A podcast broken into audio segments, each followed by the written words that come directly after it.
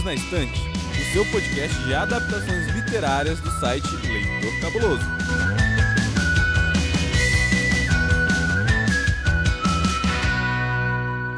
Olá, ouvinte! Seja muito bem-vindo ao seu podcast de literatura e adaptações literárias favorito da semana, o Perdidos na Estante. Estamos aqui hoje para falar de mato, natureza, brejo. Tudo isso no episódio 187 com uma convidada super especial aqui, porque eu já fiz meus bolinhos de milho e ela vai compartilhar comigo, não é mesmo, Ione? Oi, gente, eu sou a Ione Simões, eu sou produtora de conteúdo literário, criadora do Minha Vida Literária, blog há quase 11 anos, né, na internet. Tenho canal no YouTube também, a Ione Simões, Minha Vida Literária.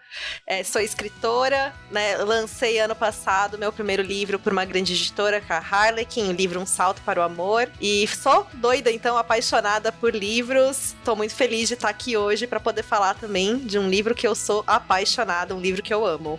É isso aí. Todos nós amamos, eu acho, né, Tiago? É sim, Amandinha. Mas olha só, você nem me avisou que a gente ia ter convidado especial na casa hoje. Olha só, eu tô aqui todo mal vestido, não passei nenhum café para receber os outros. Puxa vida, Amandinha. Tá com a peninha de pássaro no cabelo, até que eu tô vendo, As né? As barras da calça cheia de lama do brejo.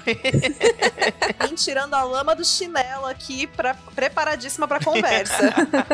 Mas seja muito bem-vinda, Ione. É um prazer ter você aqui com a gente. E ó, pessoa de responsabilidade, né? Veio assim com todas as propriedades para poder falar desse livro incrível, não é isso? Muito obrigada, tô muito feliz de estar aqui. Vou adorar o bate-papo, já tô adorando. E eu acho que o livro em si ele já traz, né, todas as propriedades, tá tudo aí, é só a gente destrinchar. Bom, e eu sou a Amanda, sou a host desse episódio, e nós vamos falar, né, chega de mistério agora, porque mistério já tem bastante no livro. Nós vamos falar de Um Lugar Bem Longe Daqui, livro da Delia Owens. Eu vou chamar o assistente e ele vai falar um pouquinho sobre esse livro. Um Lugar Bem Longe Daqui é um romance ficcional de drama lançado em 2018 pela autora norte-americana Delia Owens. A história, um drama de formação, nos conta sobre Kia, uma menininha que vive em um ambiente de violência doméstica em um brejo na Carolina do Norte, Estados Unidos. Passando por temas como alcoolismo, abuso, solidão, isolamento, a autora constrói uma narrativa que se pauta também na importância da natureza e na conexão especial de Kia com o brejo. Bom, chegou aquele momento tão esperado, aquela brincadeira saudável. E Tiago. Ai, meu Deus. Chegou a sua vez, meu amigo. Eu gostaria que você falasse pra gente um pouquinho, nos conte sobre um lugar bem longe daqui com um versinho. Olha, Mandinha, eu não sou nenhum Vinícius de Moraes, muito menos um Luiz de Camões, mas eu rabisquei algumas coisinhas aqui pra gente apresentar a história de um lugar bem longe daqui. Não é Amanda Hamilton também? Não sou Amanda Hamilton. não é você o pseudônimo? não, não é meu pseudônimo. Gostaria muito, assim, de, de ter o talento dela, de ter a sagacidade dela, se é que vocês me entendem, mas vai ficar para a próxima encarnação. Ficou mais ou menos assim. Kaia é uma criança muito especial. Sua virtude é a inocência em meio à descrença de uma sociedade desigual. A mãe, sempre tão afável, partiu sem olhar para trás, pois não aguentava mais uma vida tão miserável. E Kaia cresceu sozinha naquela casa no brejo, ansiosa por afeto. Descobriu uma amizade que se transformou em desejo, mas também em sofrimento. Anos depois, um fardo, um corpo é encontrado, não há como explicar. E Kaia pode ser a peça que falta no quebra-cabeça para tudo desmoronar. Ai, que bonitinha! Nossa, adorei. Amanda Hamilton ficaria com inveja de você, amigo. Puxa, obrigado, obrigado. Fico feliz, espero que você ouvinte tenha gostado também. Não, ficou muito bom mesmo, Thiago. E, gente, falando em escrita, escrita do poeminha e escrita do livro, o que, que vocês acharam da escrita da Delia Owens? Vocês viram o que de ponto positivo, de ponto negativo? O que, que vocês acharam do ritmo? Funcionou como ela colocou esses capítulos intercalados, né? Essa linha do tempo meio diferenciada ali. O que, que vocês acharam disso tudo? Eu vou deixar a Ione falar primeiro, porque né, ela é especialista e já é escritora publicada, tem muito mais propriedade para falar disso do que eu. Olha a pressão, gente. sem pressão, sem pressão. Bom, é, eu só acho que suspeita, né, para falar do livro, porque ele funcionou demais para mim. Eu acho que o principal fator é que eu tive uma conexão emocional muito grande com essa história, né? Então foi um livro que realmente conversou demais com as minhas emoções, com os meus sentimentos. E eu acho que isso já é um grande fator pra gente se conectar com uma história e absorver o que tá ali, né? Mas falando da escrita da Delia Owens mesmo, eu acho que por um lado ela pode ter uma escrita que ela não vai ter um ritmo assim tão acelerado, tão ágil, ela tem aquela escrita extremamente detalhada, o que é muito importante para a história, porque a gente precisa desse envolvimento, né, dos cenários, das emoções, da forma de como os personagens são desenvolvidos, e eu acho que ela mescla isso, né, esse ritmo que talvez possa ser mais lento dependendo de como cada pessoa vai se conectar, com essa alternância de capítulos, né? Então que quando ela insere esse mistério aí na trama, que ela vai aguçando a nossa curiosidade, porque a gente fica com aquela, né, de meu Deus, o que aconteceu? E eu acho que esse é um fator muito importante pra gente trazer mais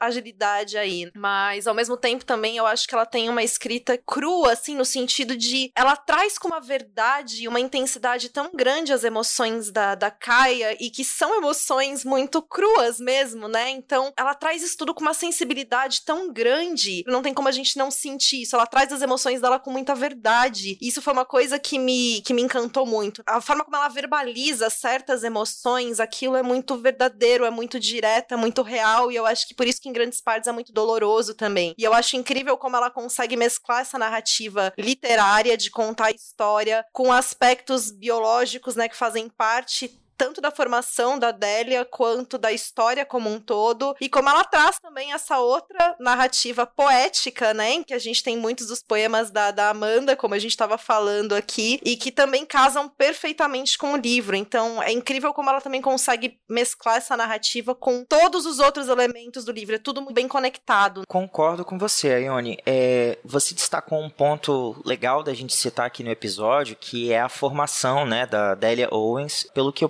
pesquisei, ela é cientista, mas ela também é ativista ambiental, com algumas obras né, publicadas e premiadas né, nesse, nesse quesito mais acadêmico, mais científico. E ela se lança na escrita ficcional já, digamos assim, um pouco, um pouco madura, né? Já na vida, ela, ela publicou Um Lugar Bem Longe Daqui aos 70 anos de idade. Eu acho muito legal como que o trabalho dela, como a visão dela da natureza está presente em toda a narrativa. Quem me conhece sabe que eu sou apaixonado por descrições, assim, né? Eu adoro quando um livro me dá pano para manga, né, para se imaginar, para pintar o cenário na minha cabeça e nesse quesito o livro da Delia Owens é, é, um, é um prato cheio, assim. Todo o cenário do brejo, a fauna, a flora, é muito descritivo. Você quase consegue sentir o cheiro do lugar, a sensação da, da lama nos pés, seus próprios pés afundando naquele lamaçal, você cortando o caminho de barco ali no meio daqueles vários canais, aqueles vários riachos até desembocar no mar. E a relação também da própria protagonista, né, a Kaia, com a natureza e como ela vai relacionando esse comportamento comportamento animal com um comportamento humano, eu achei de uma inteligência, assim, de uma genialidade muito grande. Vocês sentiram isso também?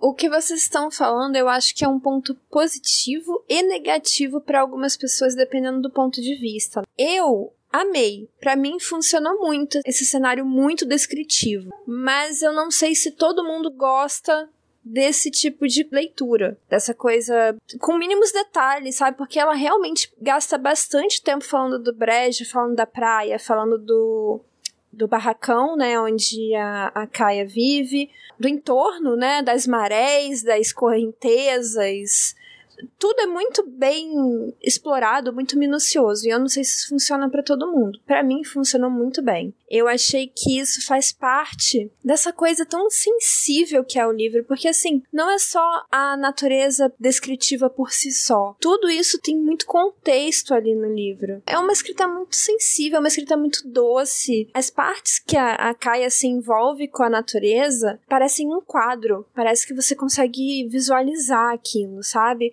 as cenas em que ela vai dar pão para as gaivotas, que ela tá conversando com os animais ali na, no brejo, naqueles momentos dela de sofrimento, de solidão, parece que você consegue ver aquilo tudo. É muito sensível. Então eu acho que o, o descritivo até pode assustar algumas pessoas, pode afastar algumas pessoas. E realmente, como a Ione tinha citado antes, o ritmo acaba sendo um pouco lento nessas horas. Mas eu acho que o, o, o Chan do livro, digamos assim, não é você chegar ao final. É justamente você aproveitar esses momentos. Então, para mim, eu, eu senti tudo isso que vocês falaram. Eu quero perguntar uma coisinha, porque assim, é, eu conversei com a Amandinha nos bastidores e eu soube que ela se emocionou muito nesse livro. Eu queria que ela contasse um pouquinho sobre essa experiência, né, de se emocionar com a leitura e queria saber da Ione também se chegou a rolar essa como é que eu posso dizer? Esse chororô, assim, sabe? Se você precisou de um lencinho em algum momento do livro e tal. Momento exposed.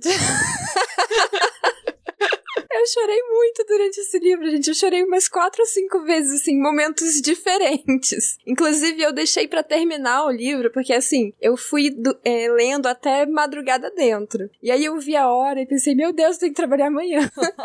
e faltavam 15 páginas. Aí eu pensei assim, eu vou acordar e eu vou terminar de ler enquanto tomo café. e eu fui trabalhar de cara inchada.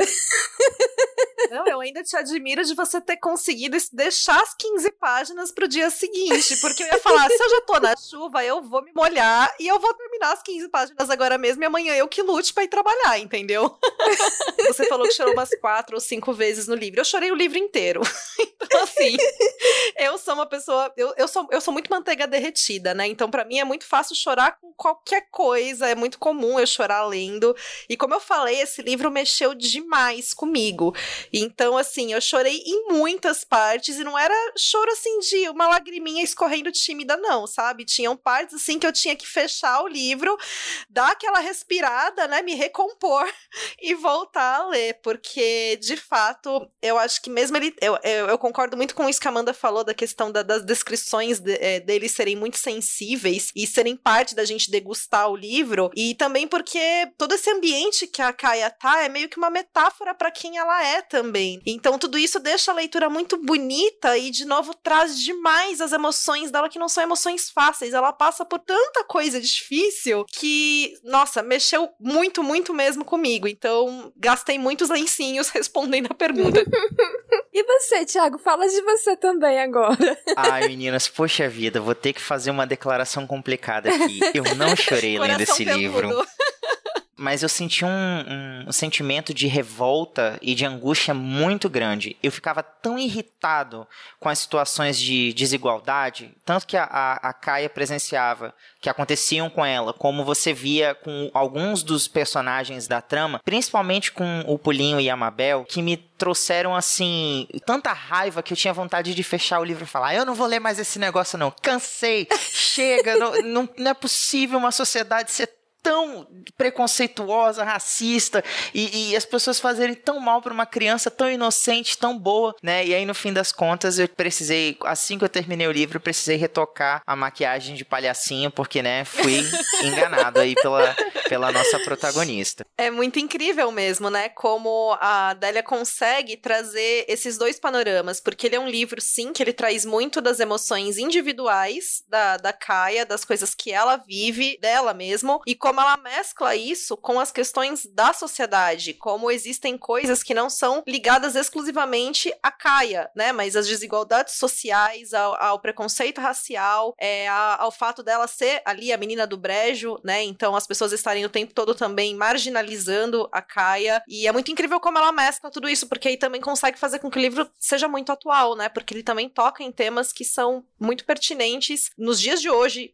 também, embora seja um livro que se passe aí, né, algumas décadas atrás. Nós estamos falando bastante já da Kaia. O que, que vocês acharam dela, assim, como personagem? A construção da personagem? Vocês se identificaram com ela, se apegaram a ela, não gostaram? Como é que foi para vocês essa relação? Olha, Mandinha, se apegar é pouco, assim. Eu queria me amarrar a esta criança e falar, vou protegê-la de todo o mal, entendeu? Ninguém vai encostar nessa garotinha até ela ser capaz de se defender sozinha. Porque desde pequenininha a gente tem aí uma criança que cresce numa, numa situação de abandono. Ela vê cada uma das pessoas da família dela indo embora, primeiro a mãe, depois os irmãos, e aí ela fica sozinha, né, com essa figura de um pai alcoólatra, violento, que tem a cabeça super perturbada por ser um, um ex-combatente da, da guerra do Vietnã. É, é importante a gente falar pro, pro ouvinte que não leu o livro ainda e tá aqui se aventurando com a gente. Esse livro se passa em duas décadas diferentes, né? Na década de 50 e 60. Eu não me lembro o nome da cidade, é uma cidade fictícia, mas é ali na região do Alabama, não é isso, gente? É Carolina do Norte. Carolina do Norte, perdão. É isso mesmo todo esse contexto né, de, de desigualdade, a gente, apesar de ser uma cidadezinha litorânea,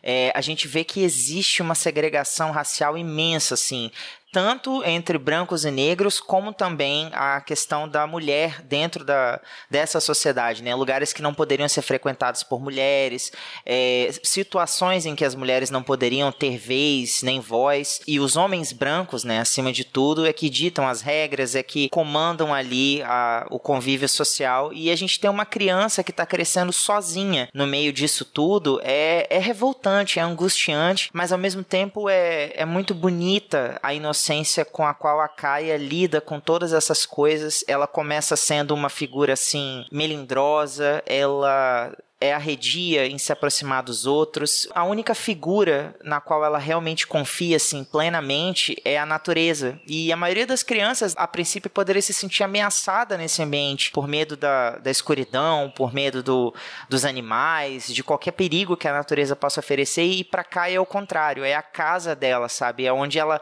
realmente sabe que ela, ela tá segura, ela tá protegida. A ameaça mesmo tá entre as pessoas. Você sentiu isso também, Ayone? Completamente. Eu faço das suas palavras as minhas. É uma das minhas grandes sensações lendo era essa, né? De querer demais proteger a Kaia, porque é revoltante tudo que ela passa, é angustiante e a gente fica perplexo, assim, em ver as coisas que ela passa quando criança e como ela consegue sobreviver a tudo isso, né? Como ela vai encontrando formas. E seria impossível, sabe? É um cenário que parece impossível e ela consegue sobreviver a tudo isso, tendo ajuda de algumas figuras figuras um pouco mais constantes ali na vida dela, que são raras, mas é principalmente essa relação que ela tem com a natureza, traz essa força, traz o sentido, traz o significado para ela. E aí eu acho que é importante também pensar que a construção da Kaia, né, também é, ela é tão rica assim, porque a construção dos personagens secundários também traz essa riqueza, porque muito daquilo que a Kaia vive e que ela sente, que ela desenvolve, é em consequência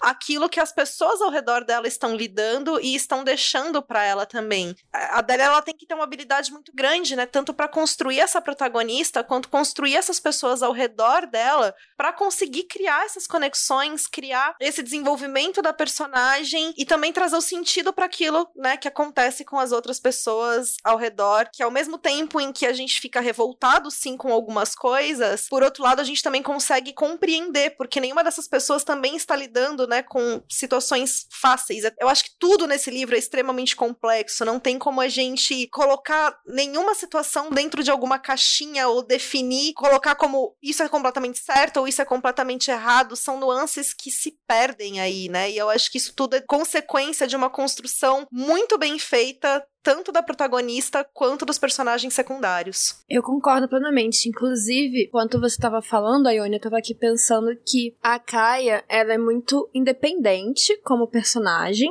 Porém, ela é muito mais dependente desse ecossistema, tanto natural quanto humano, do que ela pensa. Porque durante toda a narrativa, ela recebe. Tudo bem, são migalhas de ajuda, né? Não é nada do que ela realmente deveria ter recebido como criança. Mas tudo isso que ela recebe, essa rede de apoio que vai se formando e que a gente vai falar um pouquinho melhor daqui a pouco, são o suporte que a Kaia precisa para realmente conseguir, porque como vocês falaram, é um cenário impossível para se visualizar uma criança de, eu acho que ela tinha 5 anos quando ela foi abandonada pela mãe e passou a cuidar da casa sozinha, digamos assim, né? Porque o pai era um alcoólatra. Vivia sumindo, vivia alcoolizado, era violento, ela morria de medo dele não fazia nada pela casa, enfim. Ela se tornou dona de casa aos 5 anos de idade. E isso parece surreal. E eu acho que seria surreal sim se ela não tivesse recebido algumas ajudas pelo meio do caminho. O que fala também dessa construção dos personagens secundários. Vou chamar o assistente, ele vai nos contar mais algumas coisinhas e vamos ao que interessa.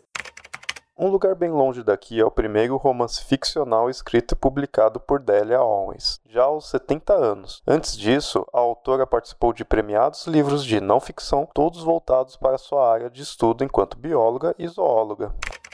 Bom, ouvintes, se você ainda não leu esse livro, pare tudo, vá ler, porque aqui a gente começa a nossa sessão com spoilers. E eu não vou mais segurar o pessoal Gente, nós estávamos falando dessa rede de apoio que a Caia vai construindo, mesmo que de forma involuntária, muitas vezes mesmo que sem saber, porque é, me veio aqui à cabeça enquanto nós falávamos no bloco anterior, inclusive, aquela senhora lá da mercearia que dava um troquinho a mais, e coisas do tipo que ajudaram a Kaia a sobreviver. Um personagem que é extremamente importante na construção da Kaia como personagem e também para a sobrevivência dela, inclusive com efeitos muito maiores do que sobrevivência, é o, o Tate, né? E eu gostaria de dar um foco importante nele, depois a gente pode falar dos outros personagens também. Mas o que vocês acharam do Tate? Da relação dela com ele, do que ele faz por ela? Ele é aquela pessoa que por muitos anos vai estar ali para ela, inclusive defende ela em momentos que ela nem tinha memória, né, sobre a presença dele e que ela vai acabar sabendo depois, né, de muito tempo. O que eu acho muito incrível dessa relação dos dois é porque ao mesmo tempo em que ele traz muita coisa para ela, a partir do, de determinado momento, ele também é uma das pessoas, né, que contribuem com os sentimentos de rejeição que ela tem, a sensação de abandono, né, que não que ele contribua diretamente, ele não é o, o criador dessas sensações, mas ele intensifica gatilhos emocionais ali que ela já tem a partir do momento em que ele precisa também ir embora. Isso traz uma complexidade para a relação dos dois, porque vai mexer com as mágoas dela e que vai fazer fazer também com que ela acabe entrando né, em outras situações mais complicadas. Mas ao mesmo tempo, eu gosto muito dessa construção dele, né, e de tudo que acontece, porque também é muito difícil a gente julgar o Tate, porque ele também era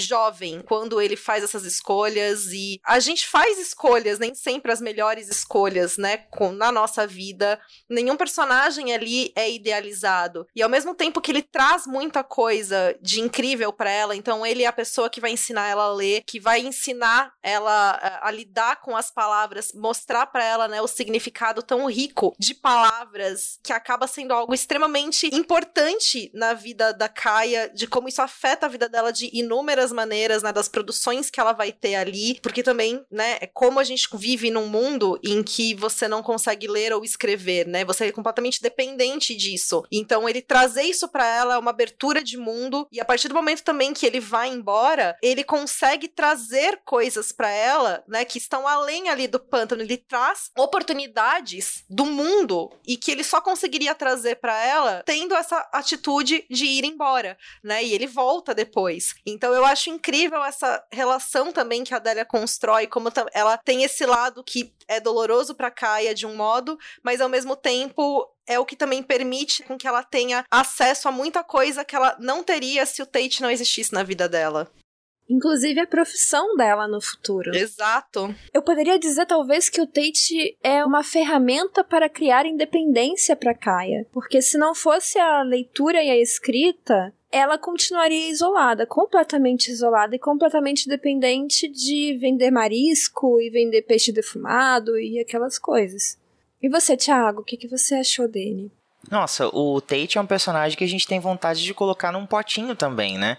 Porque eu acho legal que o primeiro contato deles no livro é justamente quando ela se perde, né, naquele passeio de barco clandestino e de alguma forma é ele que faz por ela esse ato de gentileza e leva ela de volta para casa, assim, para o lugar onde ela vai poder ficar segura e se situar novamente. Dali para frente, a relação que eles vão desenvolvendo, eu acho que o que ele faz por ela é justamente promover essa, essa emancipação, né, através da, da leitura literatura, da escrita, com as próprias poesias também que ele vai apresentar para ela, ele acende nela essa chama, né, que vai transformar ela numa grande escritora no futuro. Mas os personagens, na verdade, que acabaram ganhando um, um carinho especial no meu coração é justamente o Pulinho e a Mabel. Assim, eu acho muito bonita a relação deles com a Kaia, como que o Pulinho acaba sendo para ela o pai que o próprio pai dela não foi, ou que ele não se permitiu ser. Lá no, no começo da história, quando ela começa a criar coragem para estar tá mais perto do pai, pede para ele ensinar ela a pescar, e aí ele começa a passar mais tempo sóbrio, né? E você começa a enxergar uma, uma certa esperança, mas eventualmente ele acaba indo embora também. Na verdade, parece que é o, é o destino trágico da Kaia esse, né? Todas as pessoas por quem ela se apega, por quem ela desenvolve um afeto, acabam abandonando ela de alguma forma. Isso sempre deixa alguma marca. E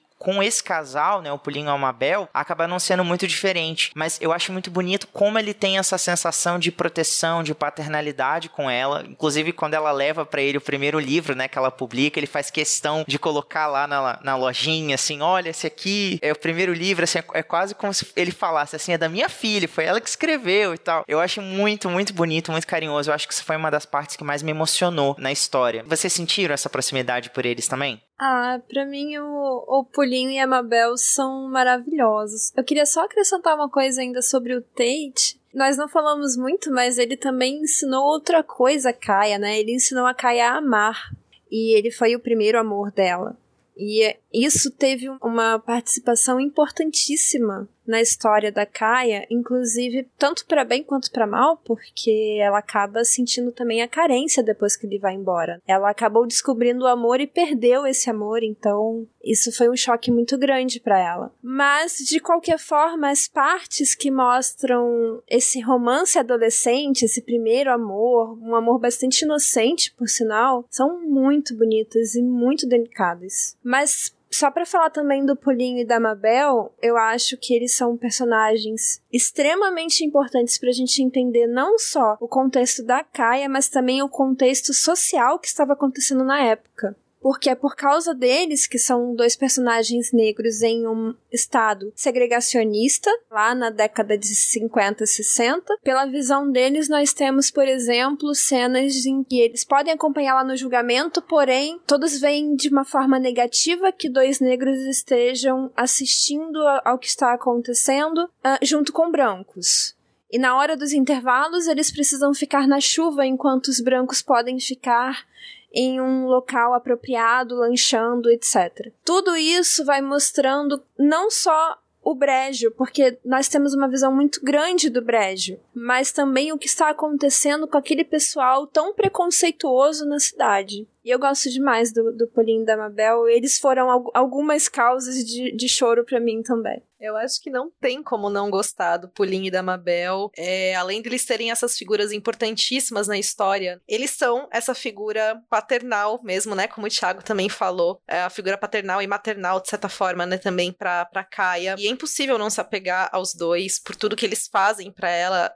Acho que todos os momentos em que eles têm são os momentos, eu acho que, de certa forma, de alívio ali na história em termos de afeto pra Kaia, porque ela é muito marcada mesmo, né? Pela questão dos abandonos abandonos, da, das pessoas que vão embora, e eles são figuras das mais constantes para ela, e isso traz um certo alívio, porque sempre os momentos de interação entre eles com ela são esses momentos de mais afeto, de mais aconchego, então não tem como não gostar dos dois. E só também fazendo um acréscimo em relação ao Tate, né, também ao que a gente estava falando, quando o Thiago mencionou sobre a forma como eles se conhecem, ela e o Tate, no, no barco, uma frase que me marcou muito é, também é quando. Porque ele fala o nome da, da Kaia e ela se assusta. Ela tem aquela percepção de alguém sabe meu nome e o que aquilo significa. É como se ele traz para ela de todas as formas um mundo a que ela não tem contato. E quando ele fala, é como se ele estivesse dizendo que ela existe no mundo também. Então eu acho que a relação deles é muito complexa mesmo, isso também nos leva a outros personagens, né, gente? Porque além desse plot que nós estamos acompanhando lá na década de 50, 60, uma Caia criancinha, depois adolescente, descobrindo o amor, etc., nós também vamos ter alguns capítulos de investigação policial. Porque logo no começo do livro acontece um suposto homicídio. Vai ser investigado pela polícia local, etc. E esse homicídio é de um personagem que vai acabar demonstrando ser muito importante na, durante a narrativa, que é o Chase. Pior personagem da trama merecia ter morrido mesmo. Próximo tópico. Next. e vocês gostaram dessa investigação?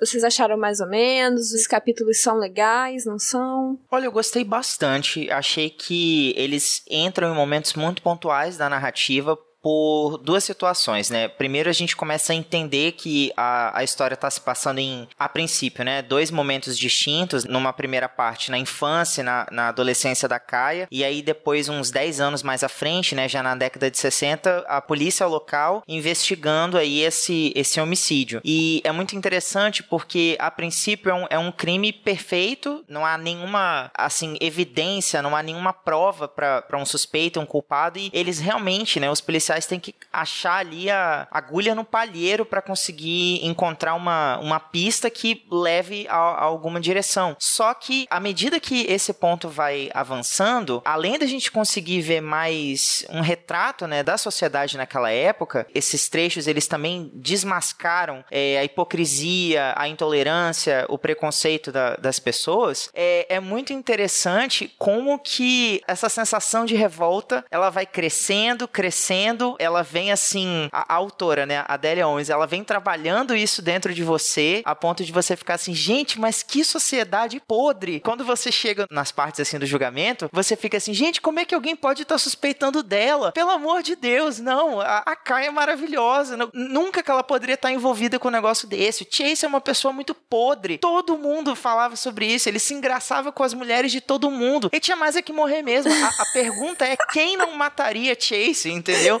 Não, esse que é o problema, esse que a gente devia estar investigando. E assim, eu não vou entregar, né, eu acho que isso aí é, é, a grande sacada da história, ainda mais a forma como o, o desfecho do livro acontece. Eu não vou entregar isso para você ouvinte. É, você que leu sabe do que a gente tá falando, mas quem não leu ainda, corre lá que dá tempo. Mas assim, é maravilhoso, assim, você sai totalmente enganado, assim, sabe? Você fica assim, o próprio meme da, daquela mulher vendo buraco na rua. Eu tô passada, chocada, meu Deus, sabe? Tipo, é desse jeito. Ai, muito bom. E você, Ione, o que, que você achou? Eu concordo completamente com o Thiago também. E devo acrescentar aqui que além da gente sair chocada, eu saio passando todos os panos possíveis também. Concordo, achei maravilhoso. eu acho que, em questão mesmo, assim, do julgamento e das cenas de investigação, é, como eu mencionei lá no começo, né, eu acho que elas trazem uma agilidade extra aí pra leitura, então que elas vão quebrar um pouco com os momentos mais descritivos que funcionaram muito bem para mim também, né? Mas como a gente comentou, pode ser que não funcione tão bem para todos os leitores. Então eu acho que esses momentos de investigação, eles trazem mais essa agilidade, esse ritmo um pouco maior aí para leitura, porque eles vão mexer também com a nossa curiosidade. E assim, pelo menos para mim, as cenas do julgamento já lá pro final foram cenas frenéticas que eu não conseguia parar de ler e que aquela tensão assim completamente era como se fosse eu que estivesse sendo julgada e eu precisa me sentindo sem ar de meu Deus, eu preciso ver qual vai ser o desfecho disso e completamente também revoltada, indignada, querendo proteger a, a Caia de tudo ali no mundo, morrendo de medo, né, de como as coisas se desenrolariam. Então assim, eu gostei muito dessa presença aí no enredo, como ele serve não só em, nesse termo narrativo de trazer essa agilidade, mas para demonstrar mostrar e tudo isso que o Thiago falou, trazer toda essa construção da sociedade, do cenário e dos personagens. A Delia Owen foi extremamente habilidosa em desenvolver tudo isso, porque, de novo, ela cria na gente certas emoções e certas percepções que depois, quando ela conduz a gente pra reviravolta, é sensacional. eu concordo com vocês dois. É, inclusive, eu acho que a questão da investigação é a mais flagrante, assim, do preconceito dessa sociedade, desse lugar. Eu, eu fico muito indignada, eu fiquei com muita raiva, assim como o Thiago falou. Eu fico com muita raiva em, em, das formas como eles tentaram incriminar a Kaia de todo modo, mesmo que não tivesse provas suficientes. Não tinha pegada, não tinha impressão digital, mas tem que ser a menina do prédio. Por quê, gente? Deixa coitada. Por que, que vocês odeiam tanto a menina? É, eu acho que gera essa revolta, toda essa indignação mesmo. Pra gente fechar aqui com os temas mais importantes da narrativa, eu queria falar de um, e aí vocês podem falar de outros pontos que cada um eu acho que deve ter se conectado de alguma forma com a leitura. Eu acho que a solidão que a Kaia sente é muito pesada e muito presente durante toda a narrativa. Mesmo quando ela está, por exemplo, com o Tate, ou com aquele boy lixo do Chase, mesmo assim ela está se agarrando a alguma coisa, alguma esperança de não ficar sozinha. Eu acho que a solidão faz tão parte da Kaia que ela não consegue ficar em paz. E isso me, me tocou demais, como eu falei, no, fui exposta pelo meu querido Tiago. Eu chorei bastante durante o livro. Esses momentos de solidão dela são muito, muito tristes, são tem uma carga emocional muito pesada, muito forte. E eu fico imaginando tantos traumas, assim, em uma vida tão breve, ali quando criança, né, é, e adolescente, em um espaço de tempo tão curto, tantas coisas ruins aconteceram com aquela jovem que deixaram marcas tão severas a ponto de ela não conseguir confiar, a ponto de ela não conseguir querer se relacionar com outras pessoas em certos momentos. Ela passa por vários estágios, aquele de querer desesperadamente alguém e também o de não quero me aproximar de absolutamente ninguém. É, isso para mim mexeu demais. Tem algum ponto da história assim que também tocou muito vocês? A solidão foi um dos pontos que mexeu demais comigo, então, inclusive, até fazendo um acréscimo a tudo que você falou, Amanda, que eu também concordo demais. Tem uma parte específica que eu acho que é quando o Tate tá indo embora, eu não lembro, mas eu não lembro agora qual é a passagem, mas ela fala algo sobre como ela consegue ali naquele momento se desprender da expectativa. A solidão é tão parte da Kaia que ela, em grandes partes, por mais que ela queira muito se relacionar e ela queira o contato, depois de um tempo ela acaba ficando mais confortável na solidão do que quando ela está em contato com outras pessoas. Porque quando ela está na solidão, ela depende única e exclusivamente dela. Quando ela tá perto de outras pessoas, ela tá o tempo todo tensa, porque ela tá o tempo todo com medo daquela pessoa ir embora e abandonar, porque essa é a única experiência que ela tem. Todo mundo que ela conhece vai sempre embora. Então, quando as pessoas basicamente fazem isso, elas de fato vão embora, aquilo machuca, aquilo dói, mas de certa forma ela se livra daquela expectativa, porque aquilo que ela temia já aconteceu e ela não vai mais precisar ficar o tempo todo naquela angústia de ficar imaginando se a pessoa vai embora ou não. Não, a pessoa já foi. E a solidão é aquilo com que ela sabe lidar, porque foi aquilo com que ela teve que lidar a vida toda dela. E isso é extremamente triste, é, é extremamente pesado. E essa solidão toda tá muito atrelada a outro dos temas, né? Que é a rejeição, que é o abandono. Como isso tudo é muito triste a gente ver tudo isso pelo lado da Kaia. É extremamente difícil difícil para ela entender, principalmente o abandono da mãe dela, principalmente quando ela descobre depois, né, que a mãe dela esteve viva por muitos anos e acabou não voltando. E ao mesmo tempo, quando a gente consegue ter um vislumbre, né, de como era a vida da mãe, por que, que a mãe dela não voltou, de novo, é muito difícil a gente apontar o dedo e a gente julgar esses personagens pelos motivos que levaram todos eles a irem embora. Quando a gente olha exclusivamente do ponto de vista da Kaia, a gente quer brigar com todo mundo, a gente quer abraçar a Kaia e pensar que coisa horrorosa o que essas pessoas fizeram. E só que os personagens são tão bem construídos, as histórias são tão bem desenvolvidas que quando a gente tem esse olhar sobre elas, a gente entende também o porquê elas fizeram isso. E é doloroso também ver essas outras histórias. É muito triste ver o que todo mundo ali também passou. Enfim, ele é um livro emocionalmente pesado em muitas partes e extremamente sensível. A forma de como a Dalia Owen traz essas emoções é muito bonita e por isso também foi um livro que mexeu demais comigo, que eu falei que eu chorei do começo ao fim. Nossa, eu concordo com vocês, meninas. Eu queria acrescentar que, para além desses temas né, tão difíceis da gente digerir, o, a questão da solidão, do abandono, eu acho que essa é uma narrativa que fala muito sobre resiliência também, como que a gente precisa se reerguer a partir desses acontecimentos, né? A partir de uma situação de abandono, de isolamento, que é o que a Caia vivencia ao longo de toda a história. Quando a gente faz esse paralelo com a natureza, que é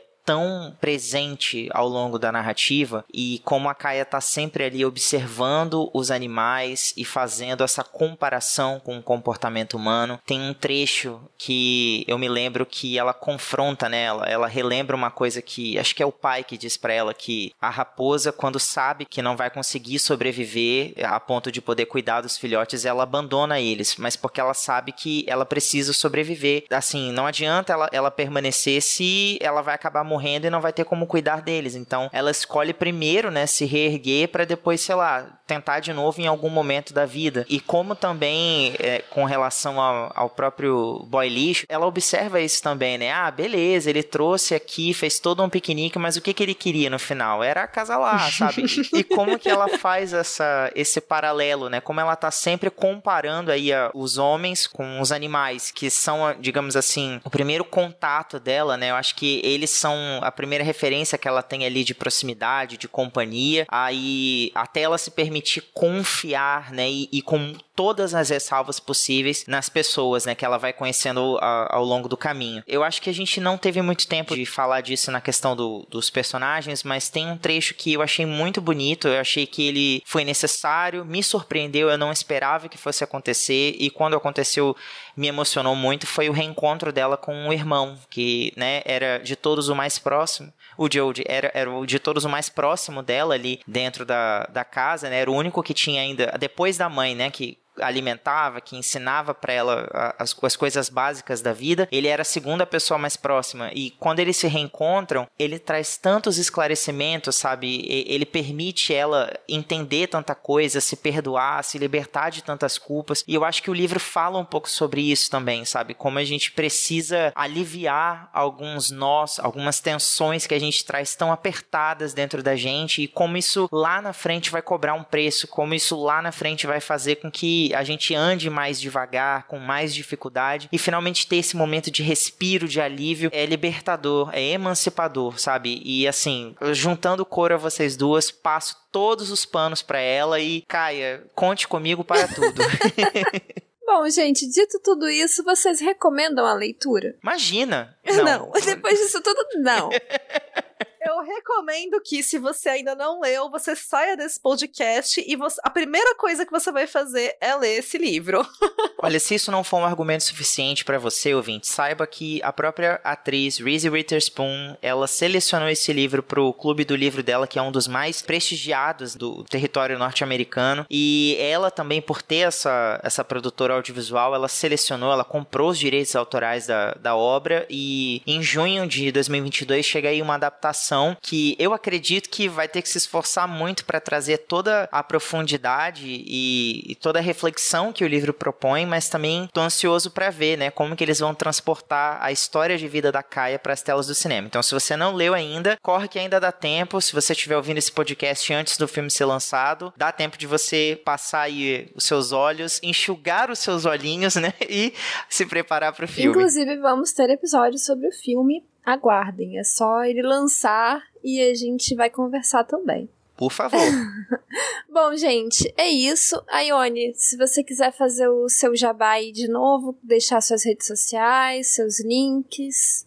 Gente, me encontrar nas redes sociais é a coisa mais fácil do mundo, porque você digita Ione e basicamente só tem eu para você me encontrar, tanto em Instagram quanto Twitter. Eu sou arroba Ione Simões. Jogar no YouTube Ione Simões, vocês encontram também o meu canal, Minha Vida Literária, que eu tô sempre ali dando os meus pitacos das leituras que eu faço, indicando livros. O blog também, só digitar minhavidaliterária.com.br que chega nele, tem muita resenha tô fazendo resenha de livro desde 2011, então tem muito conteúdo ali. E fica também o convite para quem quiser conhecer as minhas histórias. Não escrevo histórias, né, com essa profundidade emocional da Delia Owens. São histórias, são comédias românticas, então são livros pra gente dar risada. Tem seus momentos também que dependendo pode rolar umas lagriminhas, né? Porque faz parte, mas fica o convite para quem quiser conhecer também. E obrigada mais uma vez pelo convite. Foi um prazer bater esse papo com vocês, Amanda e Thiago. Imagina, o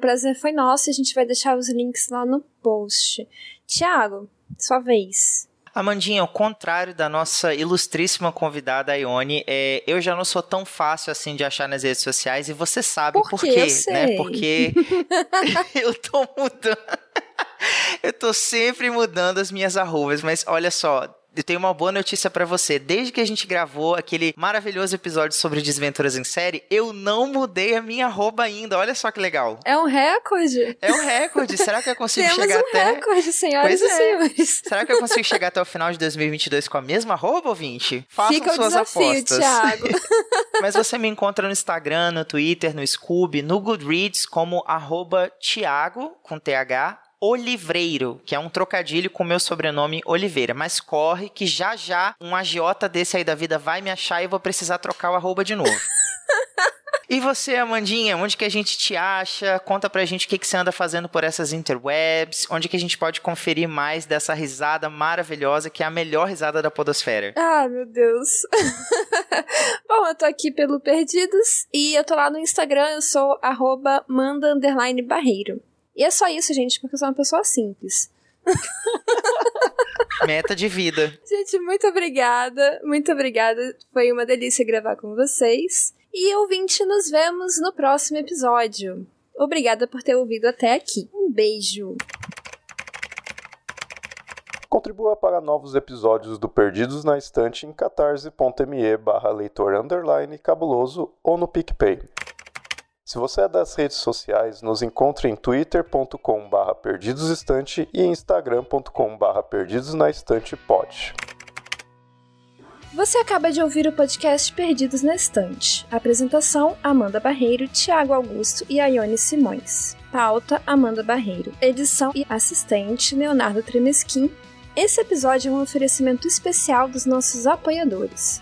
A vocês todo o nosso carinho. Mas o agradecimento especial vai para Airechu, Aline Bergamo, Amauri Silva, Caio Amaro, Carolina Soares Mendes, Carolina Vidal, Cláudia Rodrigues, Clécius Duran, Daiane Silva Souza, Deise Cristina, Fernanda Cortez, Igor Baggio, Lucas Roberto Domingos, Lubento, Luciano Terra, Luiz Henrique Soares, Marina Kondratovic, Marina Jardim, Melissa de Sá, Nilda, Priscila Rúbia, Ricardo Brunoro e Rodrigo Leite.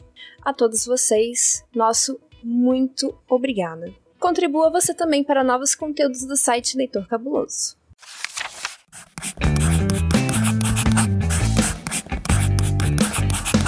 Esse podcast faz parte do site Leitor Cabuloso. Conheça nossos conteúdos em www.leitorcabuloso.com.br.